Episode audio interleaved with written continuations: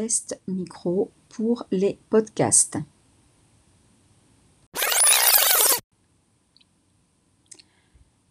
Test micro pour les podcasts numéro 2.